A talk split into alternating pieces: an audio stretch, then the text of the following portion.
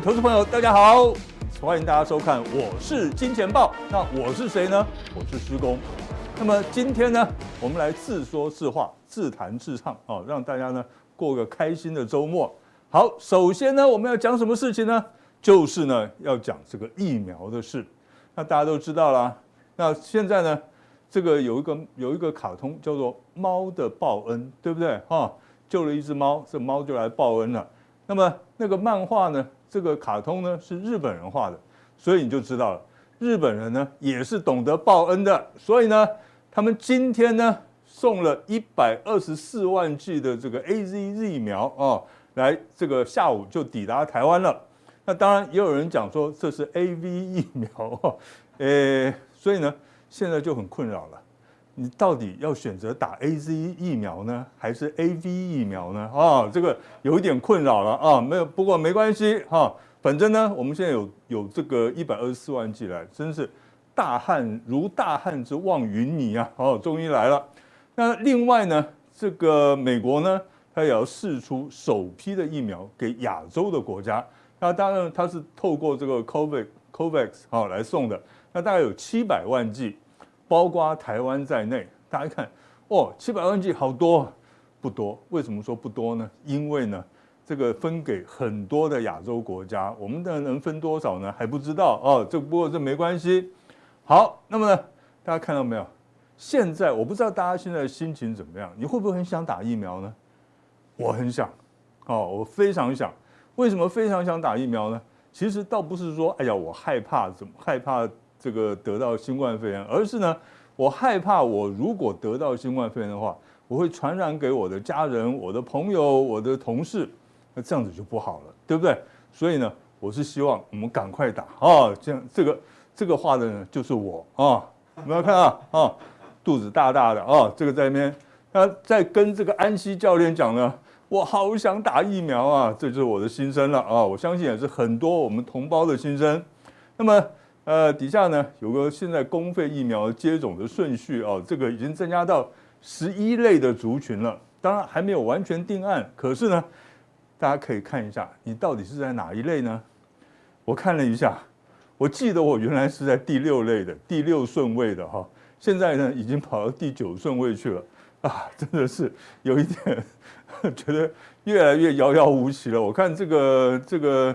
日本送的这个一百二十四万剂，不管它是 AZ 还是 AV 了，我们大家都没机会了啊。OK，好，那么我们现在呢，这个疫苗的事情哈，我们当然我们都知道，越快来，大家越快打疫苗，这个这个疫情呢就能够得到控制。所以呢，这是全民的希望啊，我们也希望呢，大家能够赶快打疫苗。可是呢，在这个疫苗呢全民接种之前呢，那么我们的股市会怎么样呢？我在这边跟大家讲，在之前呢，我就跟大家提到过哈，就是说，呃，疫情如果持续发展下去的话，这个股市呢，反而不用太过于担心。为什么呢？因为国家队会进来救。那等到呢，这个疫苗都打下去了，疫情呢慢慢消失了，国家队就不需要来护盘了。就到时候就要靠我们健康的老百姓呢。一起来这个做，把这个股市撑起来了哈。好，那么我们看一下今天的股市表现怎么样？今天的股市呢，哎，比较弱一点哦哈，今天比较弱。今天的收盘呢，收在一七一四七，下跌了这个九十几点啊。那么呃，今天其实收黑，我相信很多投资朋友呢，这个觉得说啊，怎么会怎么会跌下来呢？大家不要忘了哈，在这一。在今天下跌之前呢，这个大盘呢已经连续收五红了，收五红呢，结果怎么样呢？大家看一下，RSI 呢已经进入一个过热区了，本来就应该要进行一个这个技术性的回档，所以呢，今天的回档可以说是顺理成章的事情啊。而且呢，大家呢在从呃前两天开始，大家就在谈论一个问题，什么问题？融资余额增加的这个幅度太大的问题。那融资余额呢，增加的幅度呢，到底有多大呢？哈，其实呢，我们看一下，从五月十八号开始，因为呢，这个大盘哈是从五月十八号开始反弹的，对不对？五月十八号开始呢，融资余额增加了三百一十四亿，哎呦，看起来真的不少哎，对不对？可是呢，融资余额增减的幅度，我们要用百分比来看，它增加的幅度多少呢？百分之十四点六，相较于我们大盘的涨幅呢，哎，它的增加的幅度呢，其实是，呃，比较多一点的，确实有一点伤脑筋啊。可是呢，我们在看融资余额的同时，其实我们要看融券余额。那我们看融券余额呢，在这一次呢，在十八号到这个今天为到。呃，昨天为止增加了十三点二万张，增幅是多少？百分之三十点八，表示怎么样？融券余额增加的这个幅度反而是比融资增加的多的，这表示什么？这表示呢，这个盘它还是有个往上走的机会。那接下来呢？那我们就要这是散户的动作，那我们接下来要看一下法人的动作。法人呢，从五月十八号开始，外资是一共买超一百三十九亿。投信一共买超一百二十七亿，虽然买的都不多，可是呢，都还是站在买方。那另外呢，我们还要加上国家队的力量，所以呢，这个大盘之所以能够从十八号五月十八号涨到昨天为止，不是没有原因的，是因为呢，价涨量增资增券增，它这四个呢该有的东西全部都综合在一起，所以才展开一波强势的走势。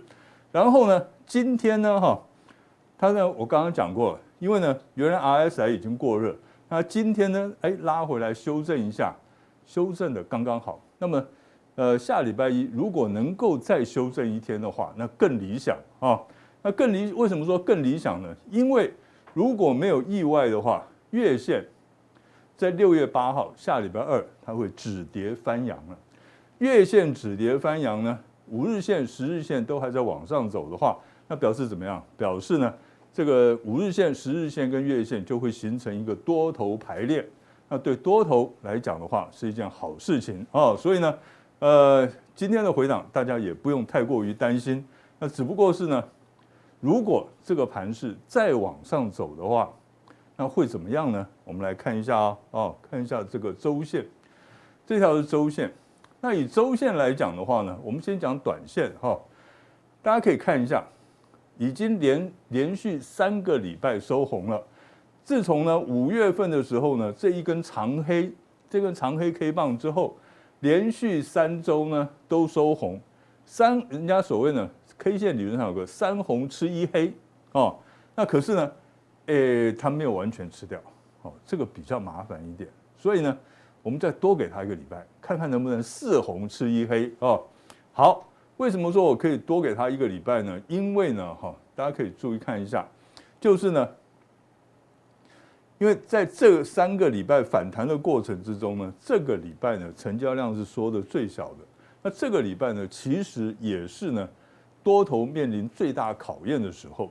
那既然呢，面临最大考验，它还能够收红，还能够量缩收红，表示怎么样？表示筹码呢逐渐恢复稳定，这点来讲对多头是比较有利的，所以我们不排除下礼拜的周线还有继续收红的机会。可是我在这边要提醒大家，如果下个礼拜收红的话呢，是我的话，我可能会卖一点股票。啊，那为什么会这么说呢？好，来，我跟大家讲问题在哪里哈？因为呢，有我们先看国外的因素，美国联准会呢哈。昨天开始呢，释放出一些公司债。什么公司债呢？就是呢，当初他们实施无限 QE 的时候，他们用什么方式呢？他们当然有这个释出资金啊，QE 释出资金啊，然后收购债券也是个非常主要的手段。他们收购债券呢，除了公债之外，还有公司债，就是一般的公司债。那昨天晚上呢，是第一次释出呢，当时买进的一些公司债。它这个是怎么样一个试水温的动作？来试试看。我现在呢开始回收一点点的资金，不痛不痒的资金，看看股市会有什么反应。结果呢，昨天晚上美国人不高兴了，对不对？开什么玩笑？你为什么要把钱收回去呢？小气鬼是不是？所以大家为了表示抗议，就把股票呢打下来了。那这样子一来呢，联准会还会不会继续收收回资金呢？可能他要稍微的考虑一下啊，那也可以呢，这个硬来，就是呢，我就是要收回，怎么样啊？你跌，那你该跌的，OK，好，那这样子一来的话，那这个美国股市跌的话，对我们台湾股市来讲，会非常的不利。为什么我会说非常的不利呢？因为呢，大家去去注意哦，刚才我讲过了，在台湾现在疫情还没有得到完全控制之前，国家队会进来呢护盘。可是万一是美国股市大跌，导致呢国际股市跟着跌的话，国家队会不会进来护盘？不会哦。为什么？因为呢，这不是我们的因素啊，这是别人跌，别人把我们拖累的，对不对？所以呢，我们国家队不需要尽义务来护盘，了解我意思哈？所以呢，现在我们台湾股市是跟着美国股市走。那我是觉得说，美国股市已经开始有一点风险了啊。那另外呢，我们从技术面来看，纳斯达克指数呢，纳斯达克指数一旦跌破半年线的话，那么恐怕就会展开一个波段的跌势了。为什么？因为它如果一旦跌破了半年线，那么它一个头部就成型了啊。这这个就可能会展开一个跌势。那么费半指数呢，下个礼拜是一个关键时刻哦。如果下个礼拜的费半指数是收黑的话，那它一个头肩顶的一个形态可能就要成立了。那我们台湾股市呢，跟这个费半指数的连结性是非常高的，所以万一费半指数一个头肩顶成型了，那吓死人了。这跟新冠肺炎的这种这个可怕性差不多啊。哦，OK，好，所以呢，到时候呢，如果是这样子的话，那么对我们台湾股市。会产生非常沉重的压力，投资朋友这一点要特别注意了啊。那么我们再从这个我们台湾股市自己本身的技术面来看一下，大家看一下啊，我之前有跟大家讲过，这里呢是第一波，这个是八五二三哦，去年三月十九号八五二三的低点。开始呢，八五二三涨到一三零三一，这是第一波，然后呢，从去年的八月到十月横向盘整了三个月。这个叫做第二波哦，然后呢，从去年的十一月二号一二四八零开始起涨，涨到呢今年四月的一七七零呃一七七零九啊，那么这个是第三波主升段，所以现在的位置在哪里？在第四波，第四波会怎么走呢？按照波浪理论来讲的话，它会呢 A B C，简单的讲就是呢现在。我们正处于一个第四波的 B 波的反弹波之中，理论上来讲，应该还会有个 C 波的下跌。那这个 C 波的下跌会不会跌破这一波 A 波的这个低点？呃，一五一五九呢？呃，理论上来讲是有机会的。所以呢，同学们在这个时候啊，要特别特别的谨慎啊。我我在过去这些年里面很少看空。哦，尤其是在去年三月十九号以后，一直到现在，我们才比较看空啊。所以一年多以来第一次看空，那大家，哎，好歹给我们一点面子嘛，哦，这个小心一点，好不好？哈，OK，好。那么，呃，我们再继续这样讲哈，就是说，因为现在在 B 波的反弹波之中哈，下个礼拜如果继续收红的话，那么呢，大家就要记住喽。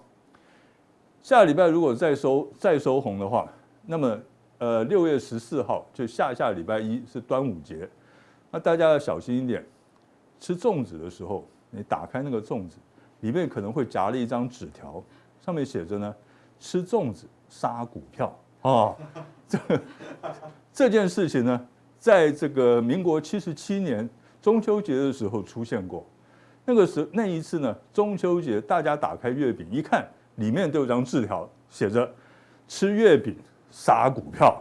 好，OK，好。结果呢，呃，中秋节过后，那个时候中秋节过后连跌十九只跌停板，加权指数哦，连跌十九只跌停板。这次会不会这样？当然不会了，怎么有这种事情发生呢？那远古时代蛮荒时代的事情啊。现在呢，文明时代不会这样的。不过呢，跌个十九天也有可能的。OK，好，不，我不吓大家了哈。简单的讲。技术性来，我是纯粹从技术面来讲的。那万一美国股市又配合呢，出现一个回档走势的话，那投资朋友可能就要非常谨慎了。所以简单的讲，我们下个结论：下个礼拜，投资朋友你在操作上可能要比较谨慎一些，好不好？跟过去这三个礼拜不一样，你只要呃拉回买就对了，对不对？过去三个礼拜是这样，可是呢，从下个礼拜开始呢，你可能要稍微的谨慎一些。以上呢就是我们的普通定，谢谢各位。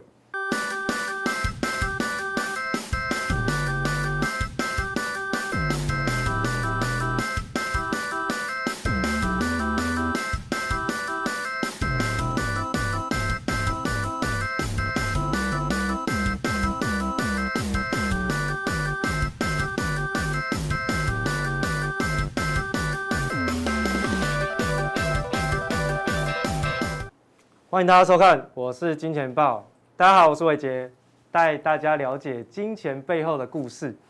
那到了伟捷上场的时候，其实都是要跟大家分享一下这个美国股市的一些总体经济数据的变化。好，那我们先来看几个新闻。拜登总统呢，最近有很多的这个做法哦，跟政策。那除了呢，他提出了这个六兆的预算之外呢，哦，他也把这个美国的大基建变成小基建。好，那这个在今年的十月份过后，进入到美国的下一个财年的时候呢，哦，真正哦的挑战才刚开始。哦，所以不管是他要提六兆的预算，还是要哦这个大基础建设的一个实施，其实呢，在今年十月份过后，才真正的进入到最重要的关键。他到底是要推大基建？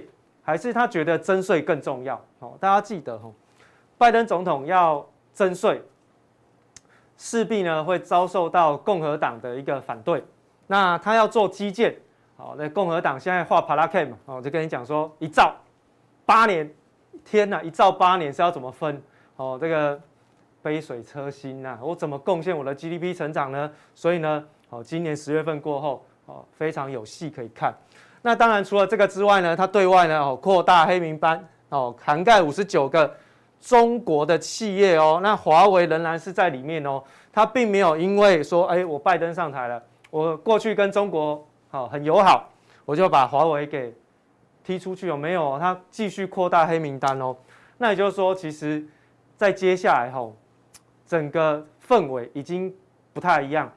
过去全球是高度的分工。好，这个中国呢，就当成是世界的市场跟世界的工厂。那这个美国呢，它就是当全球的老大。但现在呢，不太一样哦。这个中国跟美国之间的一个经济对抗，让过去高度分工、高度全球化的经济状况开始出现了分裂，开始出现改变，开始出现质变。所以呢，后续这个一定会影响到全球供应链的重组，一定会哦，一定会。我们之前有讲过半导体嘛？如果大家不知道半导体，我之前讲过什么，你可以回去看我们之前讲半导体那一题那一集。但是呢，很可惜哈，我们是放在加强錠哦，所以你一定要有，你一定要有加强錠，你才看得到我们到底是怎么讲的哈。好，那这个《纽约时报》就讲说啊，这是意识形态啊。其实我跟你讲的就是谁当老大的问题哈，就是我最近在看那个文森佐，你知道，这文森佐呢哈，这个。还蛮帅的嘛，这宋仲基哈，所以你就知道那个哦，意大利那个 mafia 哈，该怎么去运作，好去针对他们踩到他们利益的人，该怎么样去收拾他们。我跟各位讲哈，就是有钱人或者是大户哦，其实哈，你就不要挡我财路，挡我财路如同杀我父，他就要跟你拼命的。好，这个是有钱人的想法。那我想下一句呢？就跟大家分享，如果你是散户，那散户呢，通常都会怎样？执着于某一个信仰，这个信仰呢，很莫名其妙，你也不知道为什么，但是呢，他就日积月累，透过所有的媒体、所有的这个研究报告，日积月累，一直洗脑你，然后就觉得它是一个信仰。举例来说，叫航运类股、原物料类股。我们去年第三季的时候，在跟大家讲，没有人相信嘛，好，没有行情。到现在呢，哇，热度这么高，消退不去，好，所以这个变成是散户的信仰。可是当散户变成信仰的时候，哎，我是金钱豹的观众，你就会很理性的知道该走，因为什么？我们是大户，为什么？因为我们心态是跟大户一样。那你的心态如果跟大户一样，你是怎样？唯利是图。赚到你就已经帅气的转身离场，而不是呢还在这边跟人家拼搏，每天在那边当冲来当冲去，对不对？然后看到一点点不爽的言论就骂他，为什么你要唱衰我的航运？为什么你要唱衰我的散装？为什么你唱衰我的钢铁？对不对？哦，就是这样。所以呢，这个是大户跟散户之间的差别。看金钱豹的差别就是我们的心态就是大户，做法也会变成大户。好，好，那接下来呢，我们进入到正题啦。哈，跟大家讲了太多 心里面的想法。哈，好，来，这个是上个礼拜刚公布的这个 market 的这个哦制造业的 PMI 采购经理指数，然后另外就是 ISM 制造业的指数。那绿色这条是 ISM，蓝色这条是 PMI。好，那当然结果论了哈。PMI 是持续的往上创高，好，PMI 持续往上创高，那这个是都是制造业哦，都是制造业哈。那制造业在创高的过程里面，PMI 我们先讲哦，它创高创高的过程里面，其实它就是价格指数在创高，好，价格指数在创高。那其中呢，有一些细项，我们等一下用 ISM 来跟大家讲，价格指数创高呢，然后造成怎样？呃。生产的厂商他开始减产，为什么？因为它的原物料价格太高，然后再来就是它终端的销售产品已经开始碰到消费者不买单的状况，所以呢，已经开始有一点点卖不出去。那卖不出去呢，我就怎样？我不能生产太多啊，要不然到时候我的库存都算我的怎么办？我的损失啊，减产。那还有另外一个就是员工哦，没有员工要去上班，找不到员工，产量自然就下来。好，那。红色这条是花旗经济指数，经济指数越低吼，代表市场上都没有什么意外，好，没有意外，好，没有意外，股市就不会有意外。所以呢，当它指数在往下掉的时候，代表没有意外，好，代表没有意外。也就是现在的复苏，也就是你现在看到的这个基本面的弹升，都在市场上的预估之中，大概没有差多少，大家都在平均值以上，哦，平均值以上。好，那我们来看一下细项哦。好，看一下细项，这个是 ISM 制造业指数，那四月份跟五月份的一个比较。好，好，那我们把其中几个重点抓出来看。好，那当然我们先看的是红色框框，先抓出来看。等一下我再跟大家讲更重点在哪。好，我们先看红色框框，这个 production 就是产出。好，产出的部分它是下跌了百分之四。好，那雇员的部分就是员工，好，雇佣员工的这个增幅呢？是下跌了百分之四点二，所以呢，你看到我们刚刚特别讲到细项里面，产出下滑，然后呢，雇佣员工的数量也下滑，所以呢，当然它是互为因果，因为现在其实美国的企业在经济复苏的过程里面，他一直要找员工，可是呢，美国人就是不上班，我就是不上班，嘿嘿，七月份每一个，我上个礼拜不是说二十七个州政府要取消他们的那个津贴嘛？不好意思，七月份才生效，所以呢，我还有一个月可以等，对不对？所以呢，我就能拖多久是多久。现在他找不到人，好，找不到人，好，所以在这边你会看到互为因果哈，这个产出，然后呢，价格在这边小跌了一点六，它还是在高档，八十九点六跟八十八差一点点，但它基本上这个价格是在相对近二十年来的高点哦，好，近二十年来的高点。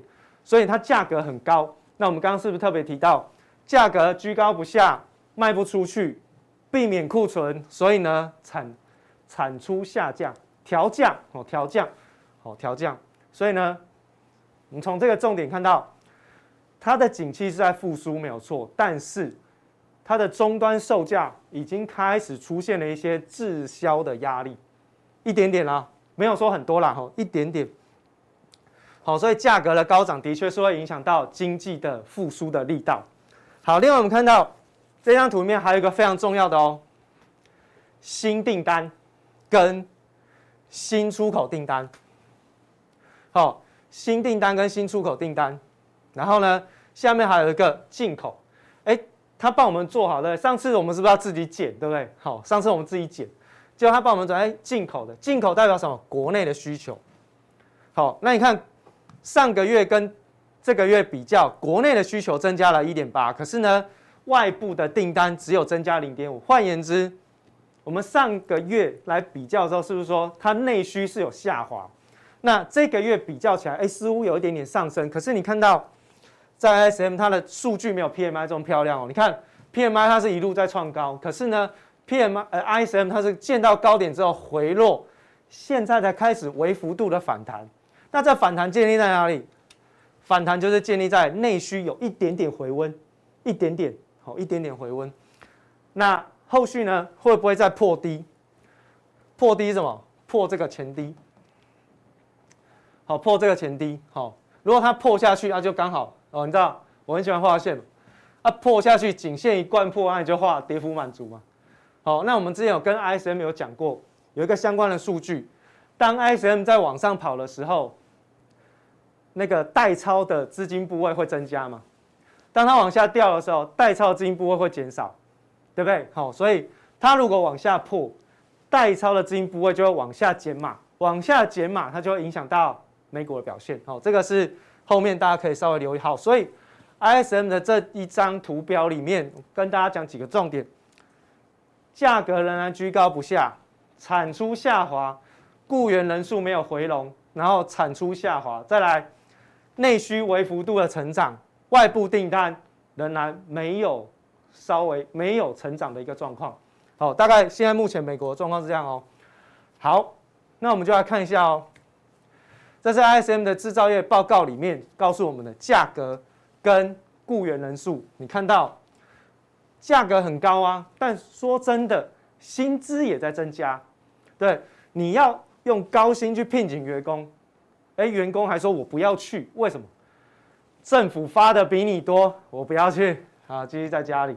所以你看到过去哦，价格在高档的时候，因为它需要人，因为厂商看到市场上价格很好的时候，我要扩产，所以我需要人员。所以你会看到，当它价格很好的时候，哎，大家也没有政府的津贴的时候，会开始拼命的上班。所以呢，大部分这两条线会呈现正相关。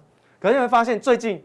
美国呢，拼了命的在刺激，拼了命的在撒钱，结果呢，造成员工呢，这些哦劳工阶级呢，不回去上班了，不回去上班，所以我们上个礼拜才跟大家讲，为什么有二十七个州政府开始要取消津贴，原因就在这边，好，因为你没有实体经济的推升，你没有劳工没有进去，你不会看到失业率下滑，你没有看到失业下滑。不会有实质的经济推升的效果，哦，不会出现哦，所以这个只会让美国经济变空转，结果呢，它就会变成下面这张图，叫什么？叫滞胀，哦，滞胀，没有的的不是滞胀，是停滞性通货膨胀，哦，stagflation，哦，顺便看一下英文，哦，好，那绿色这条线呢，哦，绿色这条线就是价格，那这个。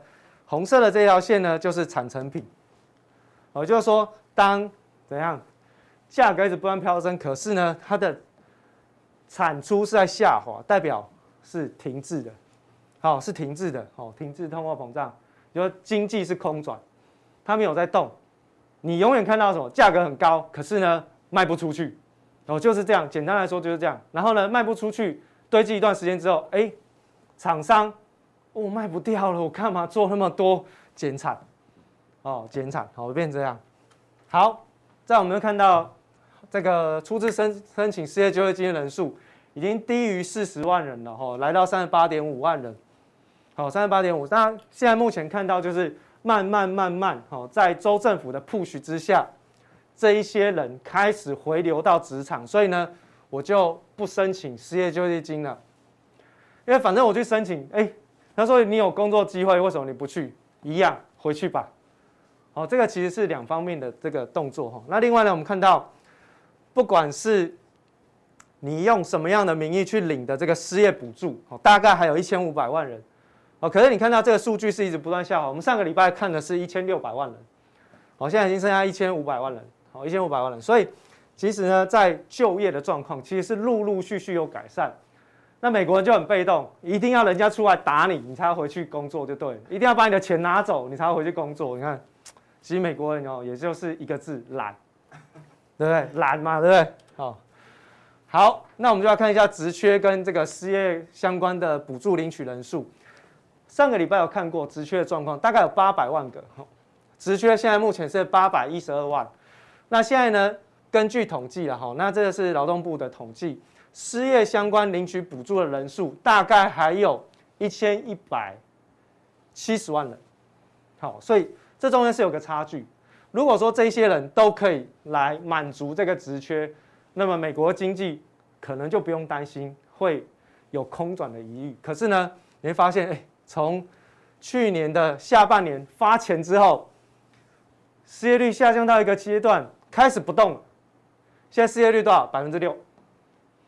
好，百分之六不动了。你看都在这边。好，这叫什么？打底，而不是打底，就是一个区间。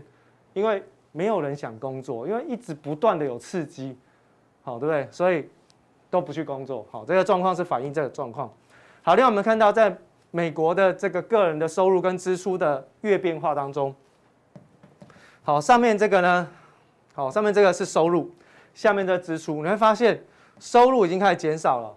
为什么？第一个没有补助，第二个没工作嘛，所以呢，你收入就往下掉。那支出呢？当然是跟着收入啊。你的收入往下掉，而且这这个减幅是还蛮大的哦。那减幅这么大的一个收入变化，你怎么可能会大手大脚去花钱？对不对？你一定不可能的嘛。所以呢，这个月公布出来就往下掉。所以它代表美国的消费数据是在往下掉，对不对？好，那它往下掉之后，美国的经济成长会不会像原先年初预估这么好？就出现了变化，它就出现了变化。好，所以你要解决这个状况很简单，回去工作，回去工作就 OK 了。好，回去工作就 OK。所以这是实体经济的部分。那实体经济通常会支撑股市嘛？那或者是说股市会领先反映实体经济嘛？但是呢，它这一波呢反应太多，好，已经反映到永远不可能，而不是永远了，就是短短的这数十年之内，可能不太会见到的高点。好，这已经创造历史新高了嘛？标普五百来讲，已经创造历史新高。那按照过去哈，我们过去有跟大家讲过，标普五百只要一旦见到新高之后，一旦拉回，就是进入到空头走势，比如跌个三四十趴之后，你要再回到前一波的高点，等多久？二十年。平均呢，二十年，所以千万就不要被套在这里。好，如果你有投资美股或者是一样台北股市，你就不要被套在这里，因为套下去之后呢，可能等你到了，好，到了大概六七十岁的时候，还不见得能解套。这个大家特别留意。好，那我们看一下杠杆型 ETF 跟标普五百，其实它的正相关，这个不难理解，不难理解，因为当股市在往上涨的时候，其实。会有很多的投资人，他变成什么？投机，然后说服自己是投资。我投机，我赚价差，然后呢，说服自己我投资，长期投资。然后呢，长期投资没关系，为什么？因为这十年来他没看过股市崩盘，所以呢，大手大脚的就进去，钱来了我就进去股票，钱不够，不是不买哦，借钱去买。然后呢，买什么？买杠杆型的 ETF。